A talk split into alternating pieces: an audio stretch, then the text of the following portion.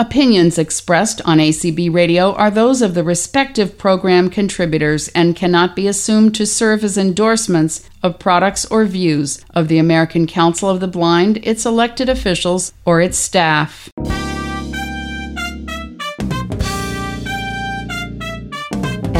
A I N M E N U main menu Main menu.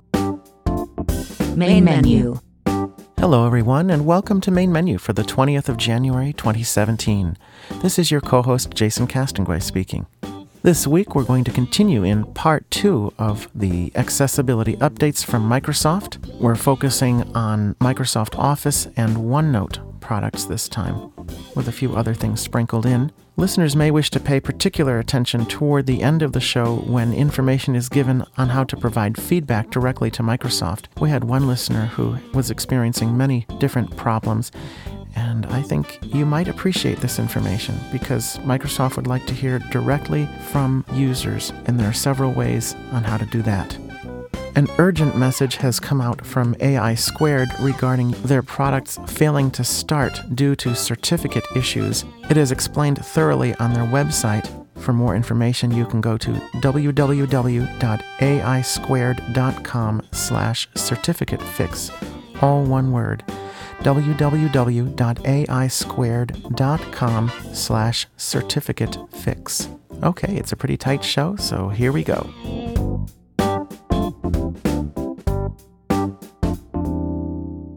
All right, Megan. So Office is next. Fantastic. Well, Kelly, thank you so much. You guys did just, an incredible job at, at outlining all of the work that's been done in Windows. I think we're going to start this particular session off by having Malvika really dig in and talk about all the great new accessibility features and functions that we're seeing across Office 365. And then we'll dig into a particular case study, which I know Jeff was involved with and here at Microsoft we're incredibly excited about, which is the accessibility of OneNote. And then I'm going to round out the session by speaking to the process. So as many of you know, accessibility is a process, and we want to talk about how we are building process into all of our programs across Microsoft to make sure that we not only hit that accessibility mark, but we continue to hit that accessibility mark. Um, so I'm going to hand it over to Malvika and let her speak about what's new in Office 365. Perfect. Before I dive into what's new in accessibility of Office 365, I wanted to bust a few myths about what Office 365 is and what it's not. So let's do a true or false. And maybe, Jeff, you can play along. You can answer true or false. All right, let's does do it. Office, does Office 365 work online and offline? yes. It does. That's great. Yeah. That's myth number one. A lot of people seem to think Office only works if you have internet. It actually works offline as well. Uh, myth two Can you work with Office on any device? You can on anything your browser, your phone, your tablet, your Surface, whatever you like. Perfect. You're acing this. So Office 365 is cross-platform. We have mobile apps, web apps, as well as the traditional PC and Mac apps that we've had for a while. And then the third question, how often does Office update with Office 365? Oh, no, that's tricky. Ah, yes. it, it all depends, right? Uh, it- exactly. yeah, but uh, if you are willing to be brave and join the proud people who love to be Office insiders, then you'll get updates more frequently, even up to uh, weekly updates. And then others will get them either monthly, every three months, or six months, depending upon which brand of Office 365 you're on or what corporate version of Office 365 you're utilizing. Exactly. So that's a great way to summarize the value of Office 365 that it's cross device, it works online and offline, and that it updates very regularly. And you or your IT, if you're an organization, gets to choose what branch they want to put you on. Yep. From an accessibility perspective, I really wish that people are able to get on the latest version because over the past year, we've made hundreds of updates to both make the applications more usable and to make it easy to create accessible content with the applications. So I really hope after discovering some of this value, organizations put all employees on the latest version. Now I thought we could double click a little bit into the value. So I mentioned briefly that Office 365 lets you create content as well as lets you consume content, collaborate on content. I wanted to tell you one example of value in Office 365 that was recently delivered for each of these areas. So let's dive into creating content.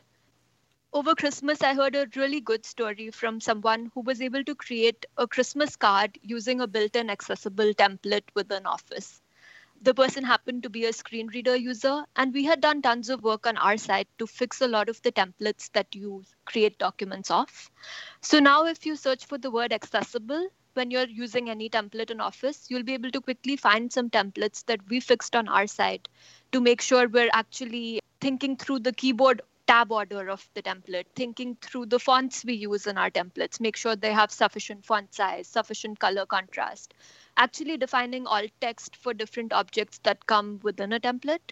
So, a simple example to help you get started creating content is to start with an accessible template. Have you had a chance to try that, Jeff?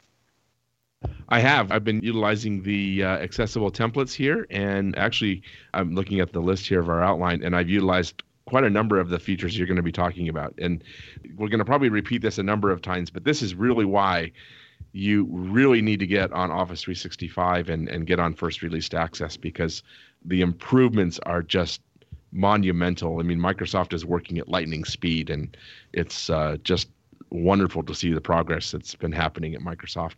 And for those of you who are in vocational rehabilitation or working with employers or doing forward facing activities, you need examples sometimes of what's working, what's not working, or yep.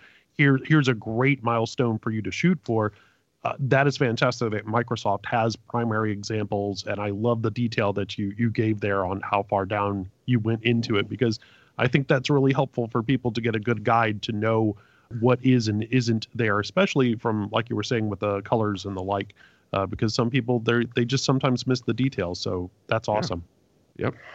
Right. On on that point, I think accessible authoring is an area that some people are experts on because they have to be. They interface regularly with uh, people who are blind and create content for them.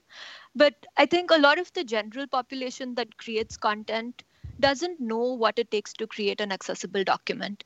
And we're actually doing work on that area as well. How do you guide a user who knows nothing about accessibility to create accessible content? So I'm happy to report that with the latest versions of uh, Office, we've actually made this thing called accessibility checker more easy to discover.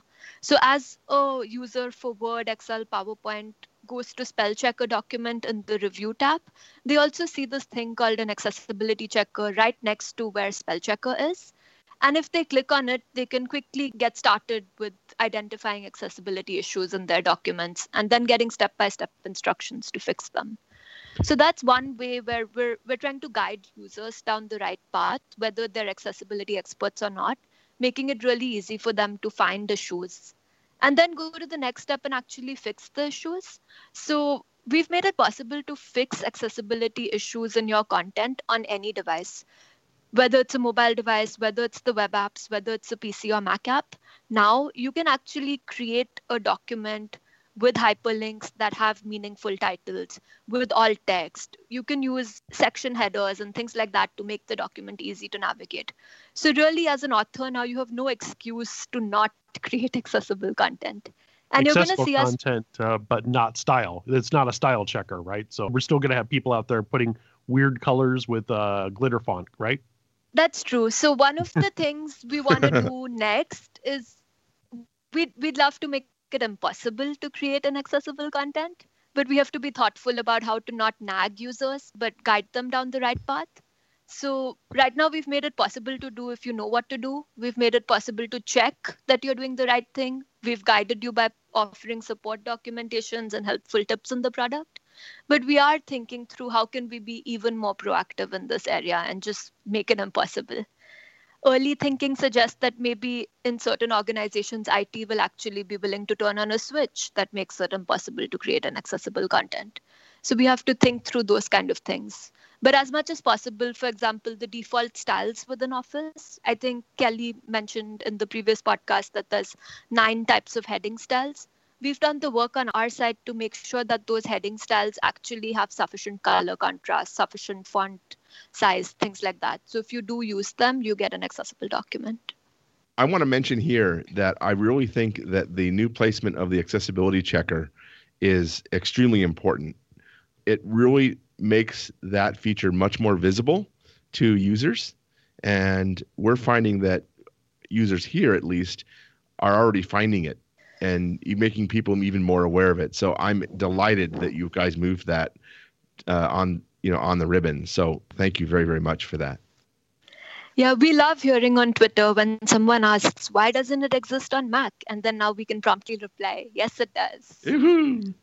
Yes, and the Mac is now accessible too. So that's another really cool thing that happened last year. Right. Um, on the same topic, one of the things I think the community of people dialing into this call can help with is raise awareness if if authors do email you and they do send you those documents aren't accessible how can you help make the authors aware of what to do so one of the things you can tell them of course is to just run the accessibility checker another creative idea we had is uh, what if in outlook we were able to introduce a mail tip so as people are emailing you they automatically get the mail tip reminding them to run the accessibility checker. So on our side, um, in December, we announced for uh, enterprises, starting with Outlook web app, we've introduced this concept of setting a mail tip that says, I prefer accessible content. Run the accessibility checker before you email me. So we think setting mail tips like that is also going to increase awareness about this area. And I've gone ahead within Microsoft and been one of the first to set the mail tip in my email account. So now, as people start emailing me, they get reminded to run the accessibility checker. Excellent.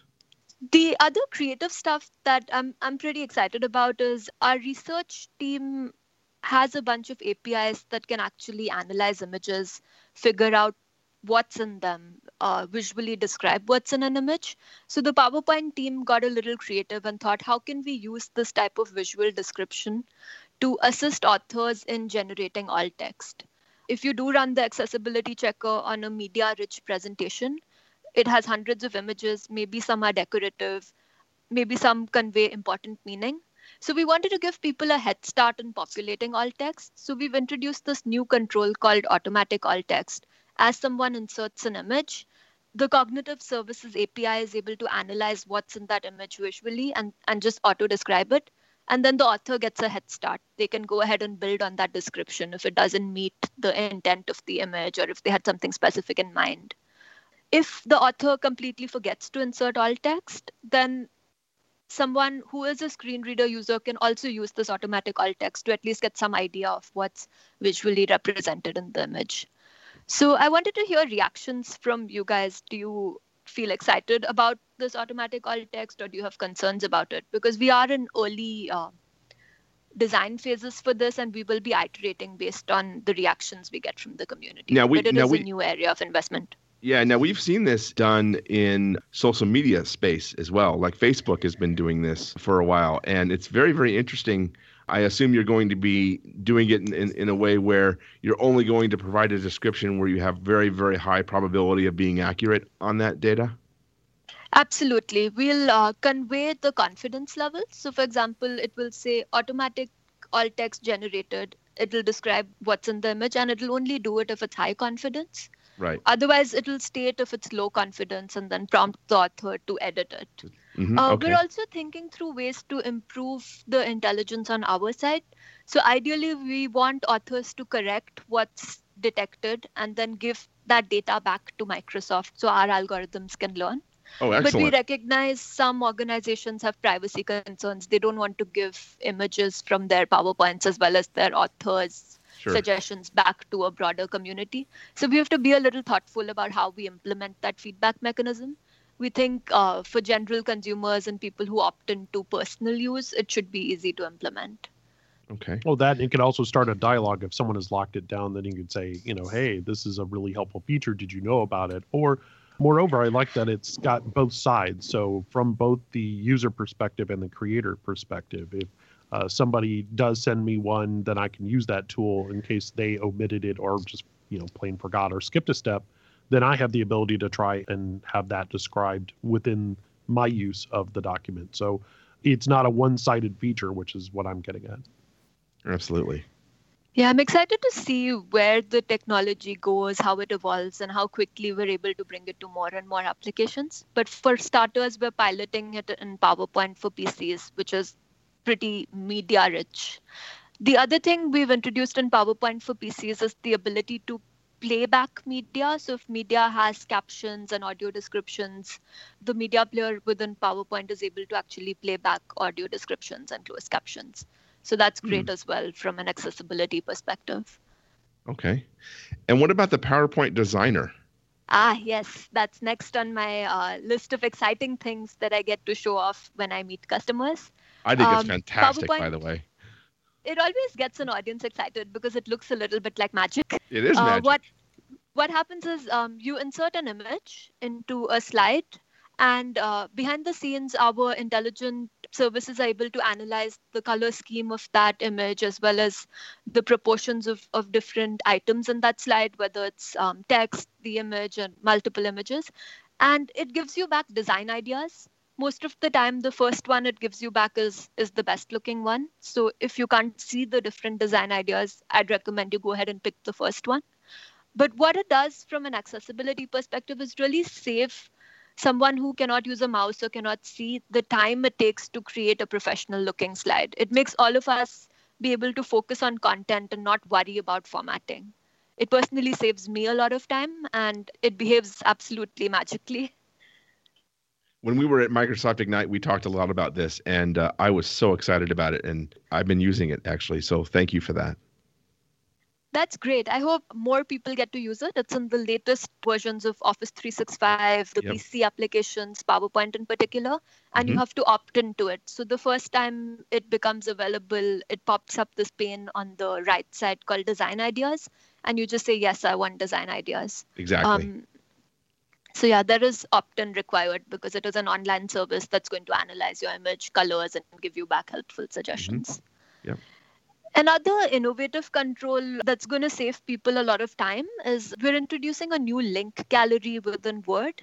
So as you create documents, if you want to insert hyperlinks, firstly, we're making it really easy for you to find your most recently used files. So when you go to insert a hyperlink from the link gallery, you see all of your most recently used files show up there. And if you click on one of them, we automatically use the title of the file as the hyperlink display name instead of using the entire URL.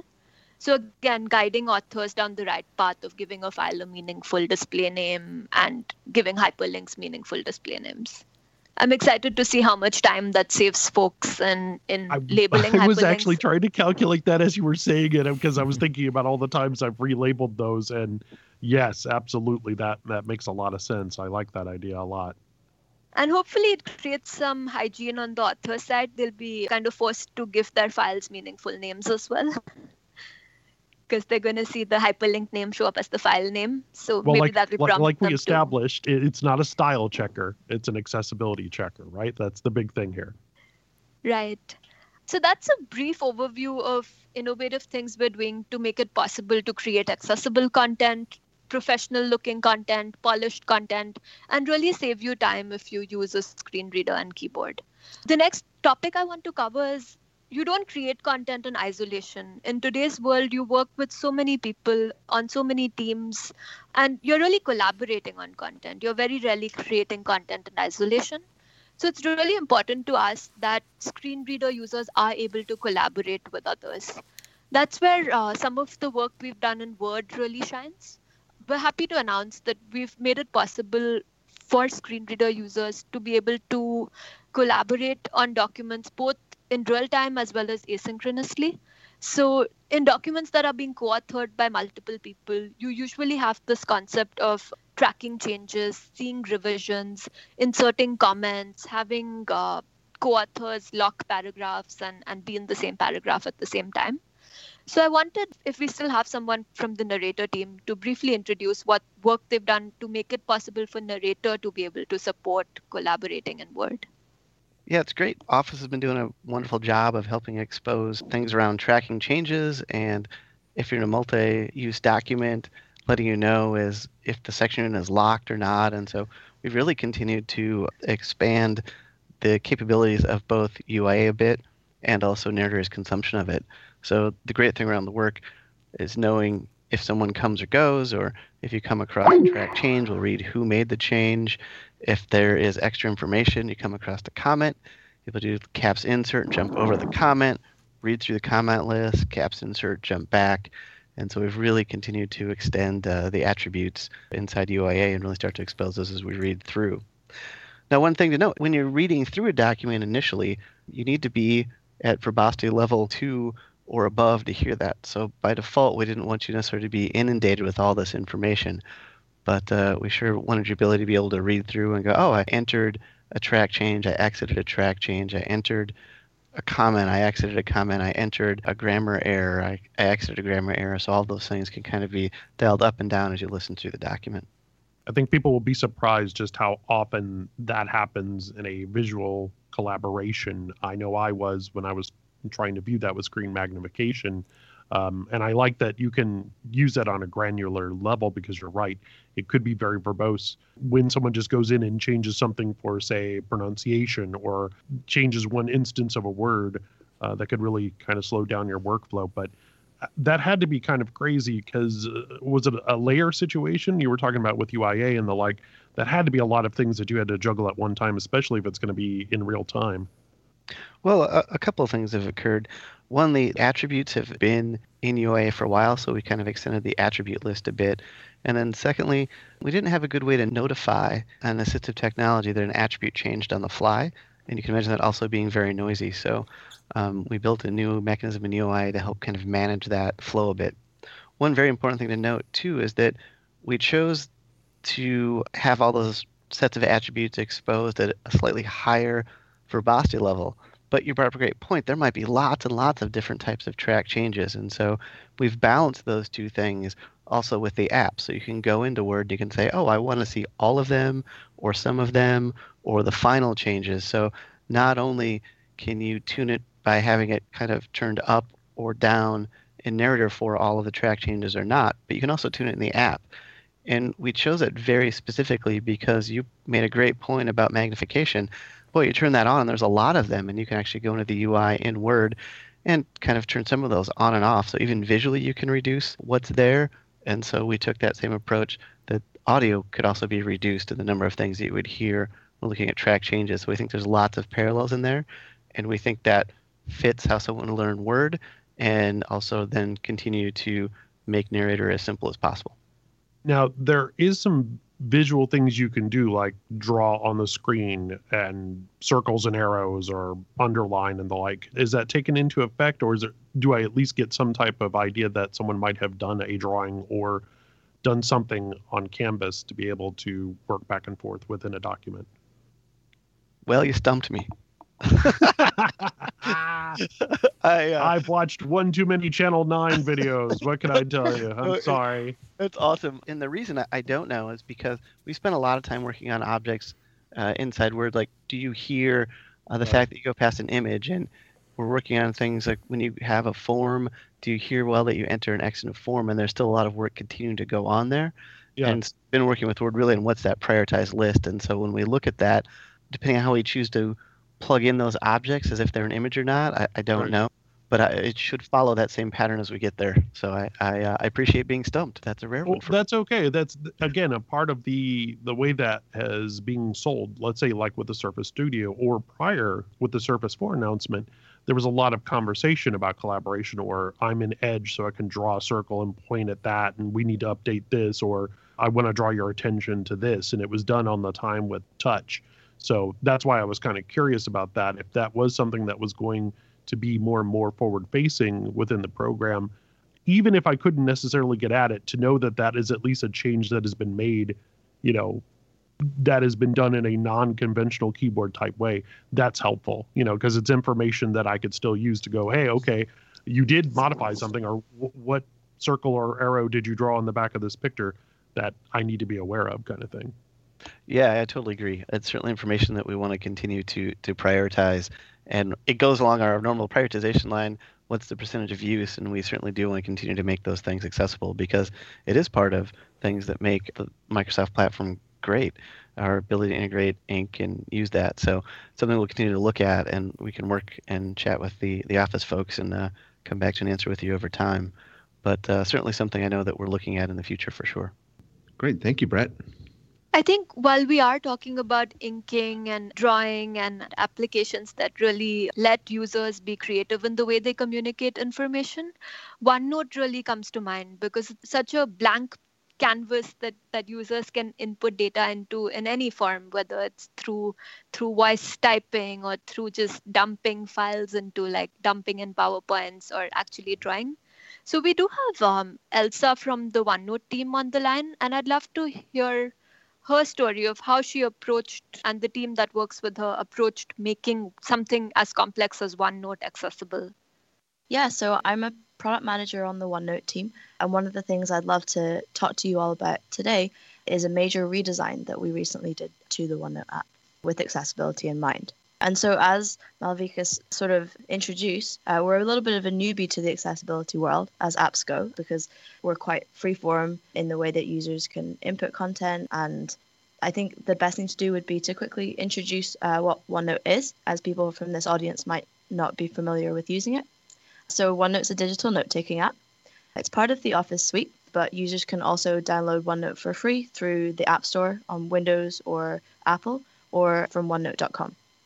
Um, so you can organize notes into digital notebooks, and each notebook can be organized into sections containing a number of pages. So this is one of the things we see like a big value proposition in OneNote is the ability to organize as well as collect lots of content.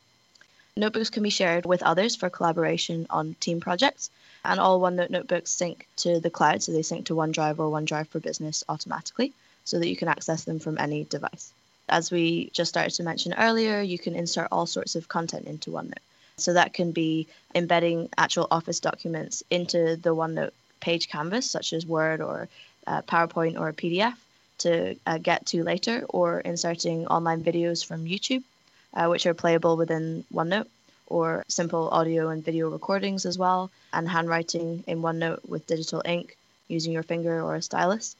So that's OneNote.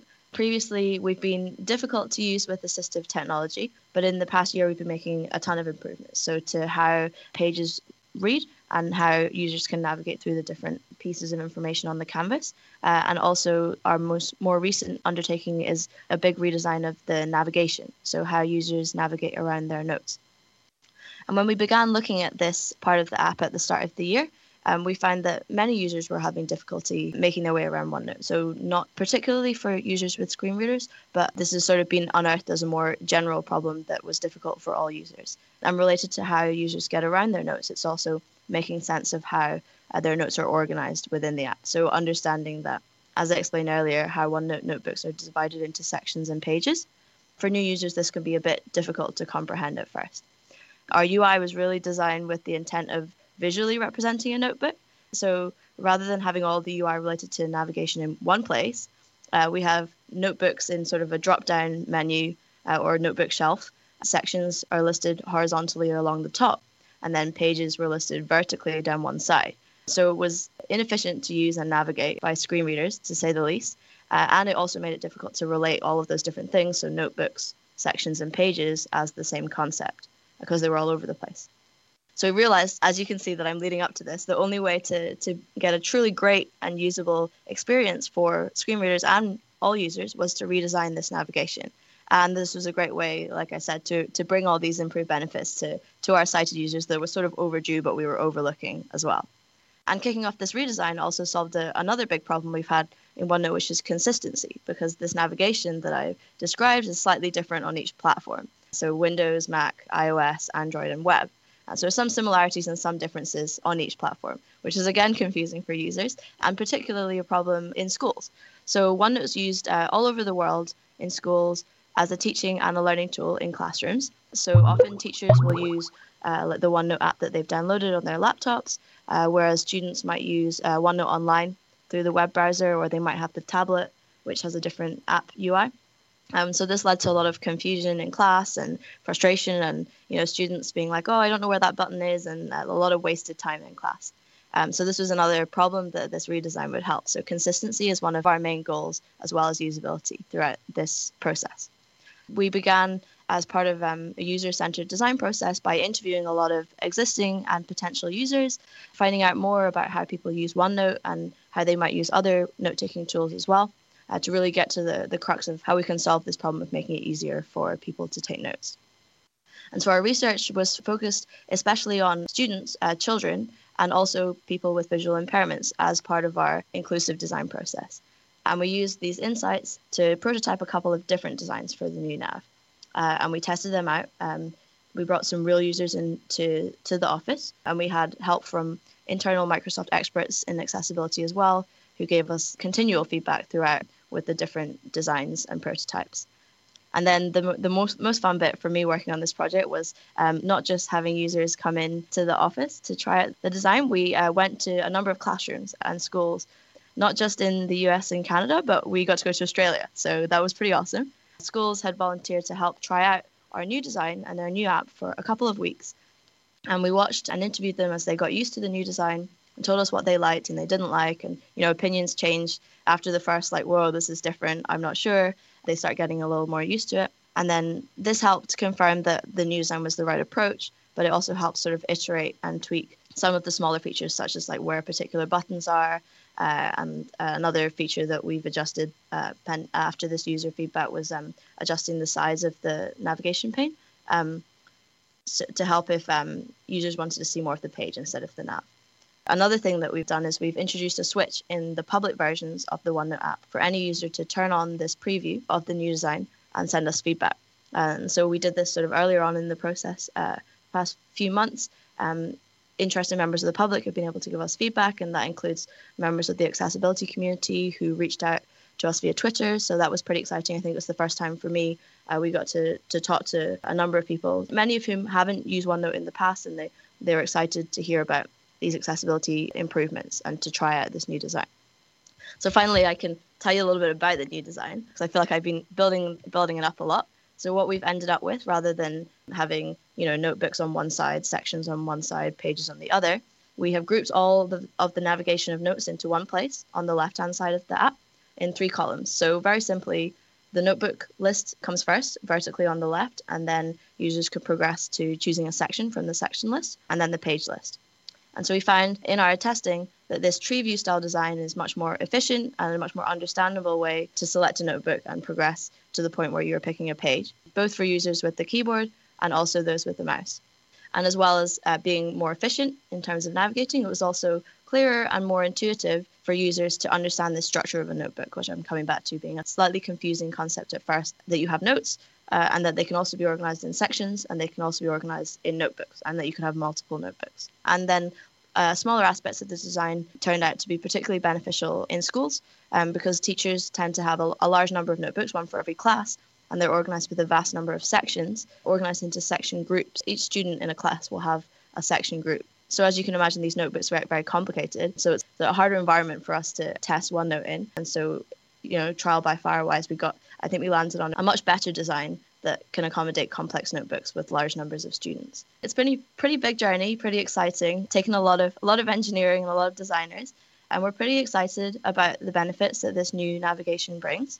I think it's a really cool story, and it was a fun story for me to work on of how this was a true inclusive design process for us. You know, we needed to make accessibility improvements, and rather than just making tweaks here and there in the app, we really rethought it, and it was it was quite challenging at times to lead us to this solution that's more usable and efficient for everyone. I want to talk about how people get access to this because there's Yeah. a, a there's a number of ways that you know I think we should take this and, and separate it in three different categories. That being Windows, Mac, and Mhm. then and iOS, and then Awesome. uh, not sure where Android is, but because the story is a little bit different on each of these, right? So Yeah. first of all, OneNote ships with Office, but the version that we're talking about is not the version that ships with Office, right? I, I think that's kind of confusing, but Yeah. that's. Do you want to talk about that? the app that we've done a lot of this accessibility work on Windows is actually the the inbox OneNote for Windows 10 app. So not the OneNote 2016 part of the Office suite, but it's the app that anyone can download for free through the Windows Store. Uh, through Windows 10, and it's where we're investing a lot of our effort going forward. It was the best place to make these improvements because this is where we're going to be developing OneNote going forward. So it's the it's Okay. the OneNote app that you can get through the Windows Store, but it's, it's pre-installed through Windows 10. Okay, and then to enable the accessibility features Yep. in that version, in Windows, go to the settings menu and then go down to an area that says OneNote Preview. And there's a switch called Enable Experimental Features. So if you flip that switch, um, you will get a prompt to restart the app. And upon restarting the app, you will experience this new design. Okay, so so let's not complicate things too much now, but let's talk Yeah. about the Mac. Sure. On Mac and iOS, our latest build, which hit the Apple stores just on Monday, for users with VoiceOver who are running VoiceOver before they launch OneNote, after you have the update, will automatically have the new UI. So you won't have to uh, change anything in settings. So that makes it much easier. So I would encourage you to get the update. Okay, now on on iOS, I know this is that's easy. You just go to the App Store and get it. Yep. The version yeah. of OneNote is separate in the App Store on Mac, or is it part of the Office suite? I know that the the App Store version that was released to the Mac App Store on Monday has this new change automatically. So if you're running VoiceOver, Okay. you'll get the new version. Because the Office update came a bit previously, I think it, it will be in the next Office release. I'm not sure on the dates whether it was a week or so ago or if it's pending in a week. I'm not entirely sure when the Office update hits, but it is coming to the Office update imminently within the month. Okay, so but if you want it now, you can go to the Mac App Store and download OneNote, and then Yeah. it will install and either replace the Office version, or I'm not exactly sure what it will do, but Yeah, um, but it you works. guys, you, you you guys handle the bit the bit. yeah, we, magic, we right? worked that bit out. Yeah, Okay, yeah. great. Okay, I was intrigued and somewhat envious of your enthusiastic world traveling there on your user studies. But skeuomorphic design was a very visual design and it was very popular in programming for a very long time. And one of the things that came out of accessibility testing was good access is ugly and users tended to rebel. From what I understood you saying, it seemed like a lot of the things that you were making on the cognitive level for the user to go through on the UX, the user experience, seemed to be positive on both sides. Did you notice that the the kind of the the breaking down of it really doesn't matter visually good concept of UX is is the same no matter you know whether it was pretty or not or because OneNote is very visual. You're right, absolutely, and that's one of the things that a lot of people like about it is kind of that approach. So, I, did that pose any challenges, or did you find any surprises when you were talking to users? Yeah, I think I think it was challenging, especially at the start, coming up with this new design when the team, you know, went went into the little cave and, and came up with a, a bunch of options, and we it was clear we were moving further away from having the sections that look like a real notebook and, and moved away from that design. I think a lot of people on our team were, were quite nervous, especially because we have avid supporters who, who have said that they specifically like that. Again, even in these school pilots, when we visited classrooms, uh, like like you said, in, in Australia and other places, I think at first that's one of their first first reactions, like, oh, this is a little different. Doesn't look like a notebook anymore.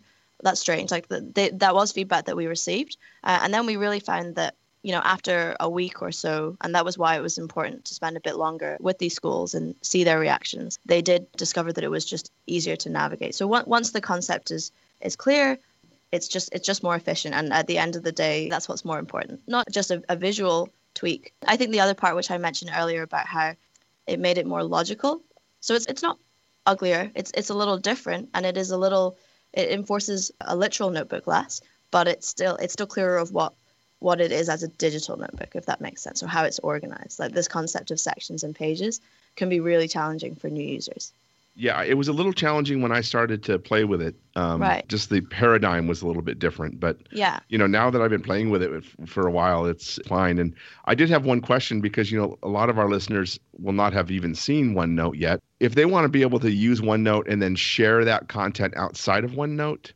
uh, say they want to produce it into Braille or they want to convert it to text for whatever reason and, and read it on their note taker, I'm sure that there are export options. Is that right?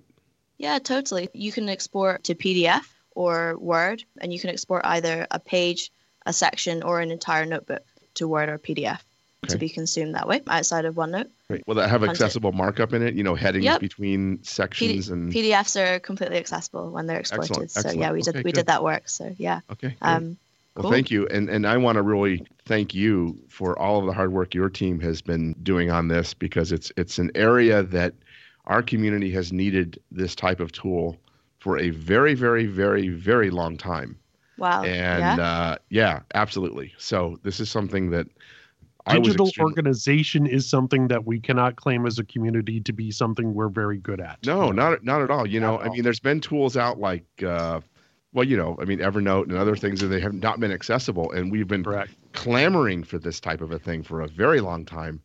So, you know, and to have it be cross-platform and a part Yeah. of Office, where you're Yeah. going to probably use a lot of those notes and import them into Word, like she was stating. Yep. Uh, yeah, that's Or that. I can think of. Oh, dude, uh, there were there were many many times back in my Yeah. government days I could have used that for sure.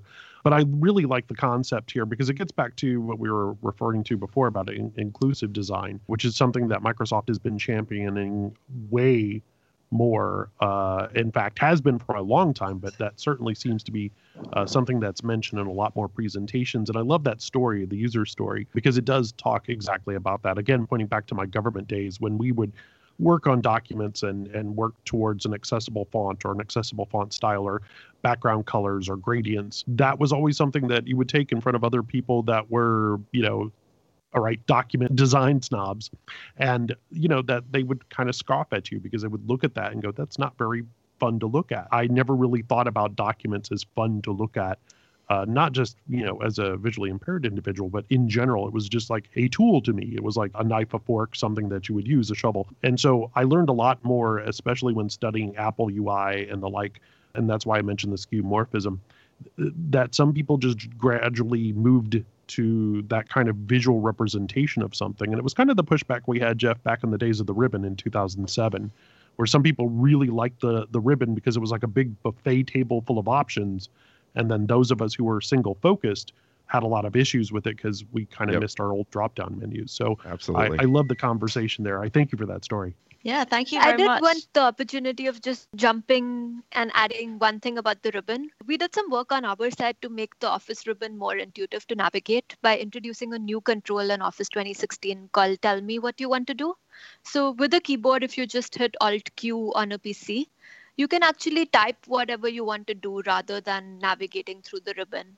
And we're finding that's a much more efficient way for a screen reader and keyboard user to navigate the ribbon. So you can type what you want to do uh, intuitively. You don't have to try to remember the exact command. For example, you can say uh, find accessibility issues or something like that, and it'll help you run the accessibility checker. So just wanted to throw that out as a tip.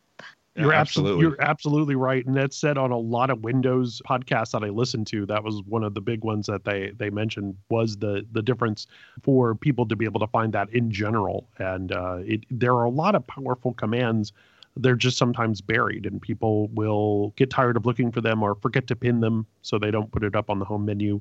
Uh, but yeah, I, I totally agree. And also some of the ability for some tools to move to the front if they're used more often people don't notice that all the time, but contextually, that's that's a big thing too. a good example of things being moved around and, and put more up to the front is the accessibility checker. You know, I mean that that's huge having it on the review tab. So that's that's great stuff. So Absolutely. the tell me command actually remembers what you used previously. So the next time you hit Alt Q, it'll auto populate the things you've been using recently. So for example, if for some reason you insert copyright symbol pretty often or you insert citations in a particular format, it'll help you get to those commands more quickly as well.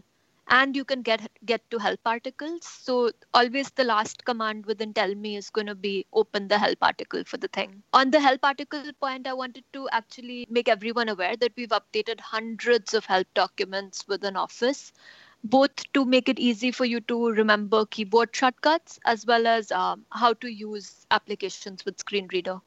We've consolidated all of the help documents in a hub. It's called aka.ms slash office accessibility. So in your browser, if you just type https colon aka.ms slash office accessibility, and you pick the application you want to learn more about, for example, click on OneNote, you're going to get the help article for what's new in OneNote, how do you use it with the screen reader, how do you use it with the keyboard. Thank you for that. I also wanted to say thank you, Jeff, uh, for the opportunity that me and Harry from the, the OneNote team um, had to come and visit you uh, in Tucson. Again, another warm place to get to visit uh, a user at. Um, It was to come and- great. yeah, to come and so uh, just for for the audience's information, um, we wanted to get feedback on the very latest Mac and iOS builds uh, of this new design of OneNote. And you know, Jeff is one of one of the the greatest people of the ACB to give feedback. So we flew out there with a Mac and an iPhone in hand, and we'd never met him before, so we were a little bit nervous.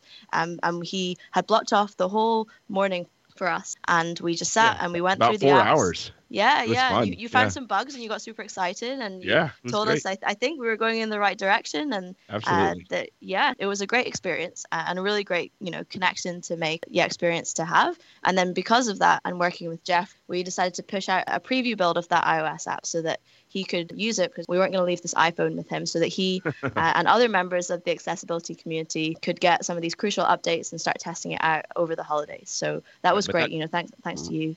Right, but that version of that is now in the App Store, so everyone Yes. has access to it now. Thank you for clarifying. Yes, and it's now available publicly. So Yeah, and great. Jeff Yeah. missed out on a 256 gig Yeah. iPhone. So Well, it that's- was. I think it was the Mac. It was the Mac with the touch bar. He really wanted That's us what- to that's leave really that. what yeah, That's, that's, that's what it was. true. Yeah. Yeah. Yeah. Uh, that was that was nice to play with.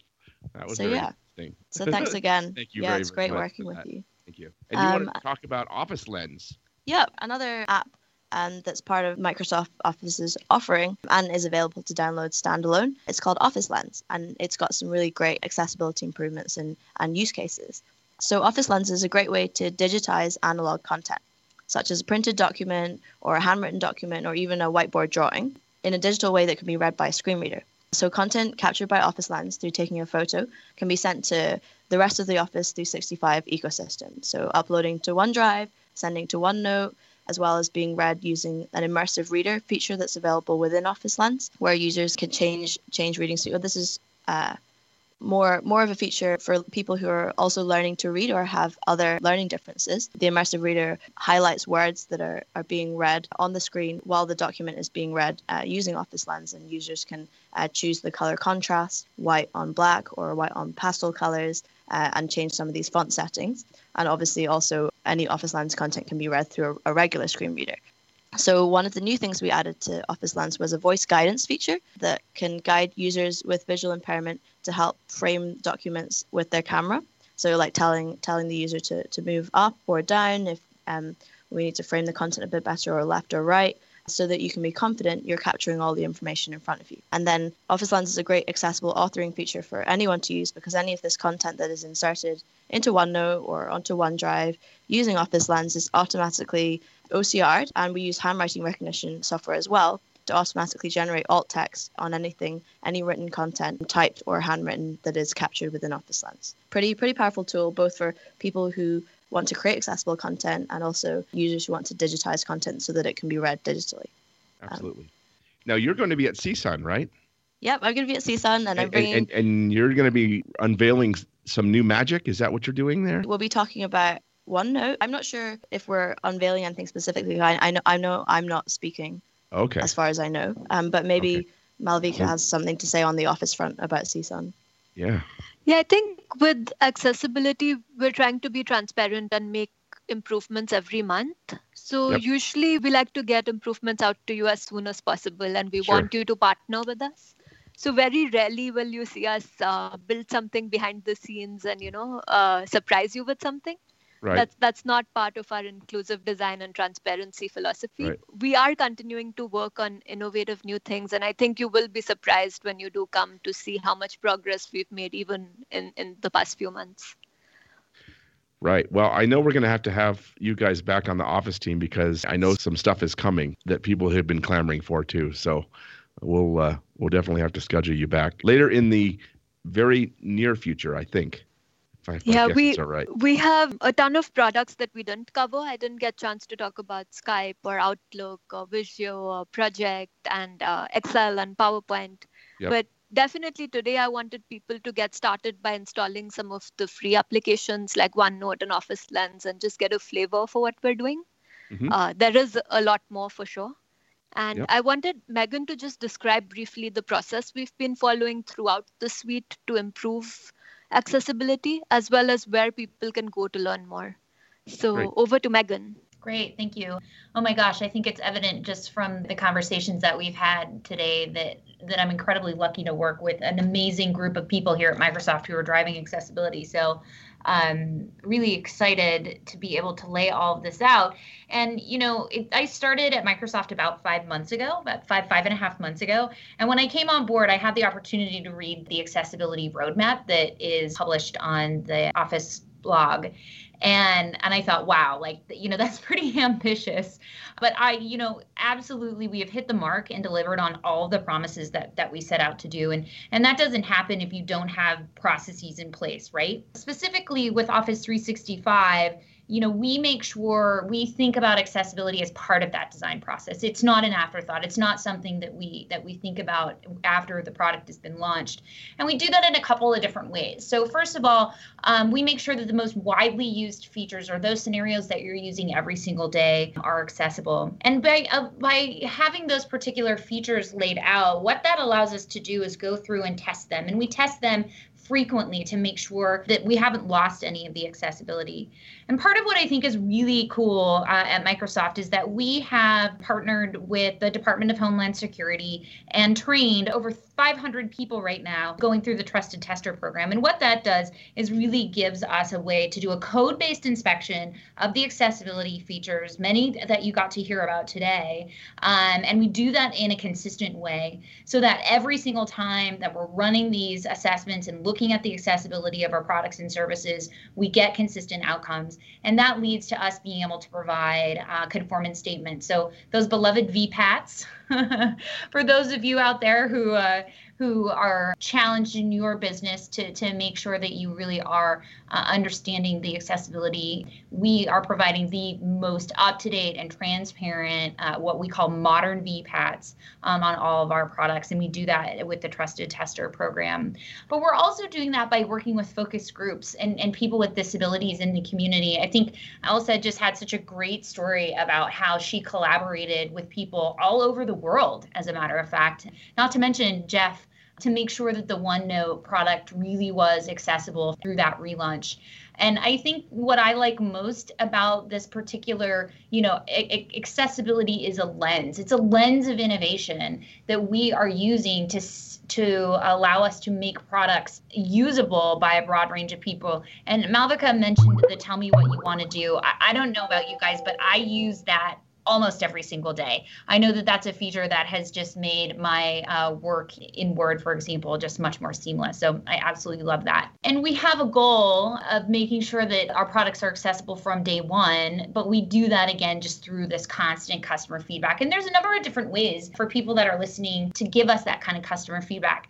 So if you find that you personally need some assistance, we have what's called the Disability Answer Desk. And the Disability Answer Desk is trained professionals that understand assistive technology and have been trained in a range of communication styles so that you, they can really help you get to the bottom of what you need and make sure that your feedback uh, if you do find bugs is is driven straight back to those engineering teams. So if you ever have any issues, please be sure to call uh, the Disability Answer Desk. We also have the user voice. Um, so this is a great place for people to come and let us know what are the next features and functions that you would really like to see.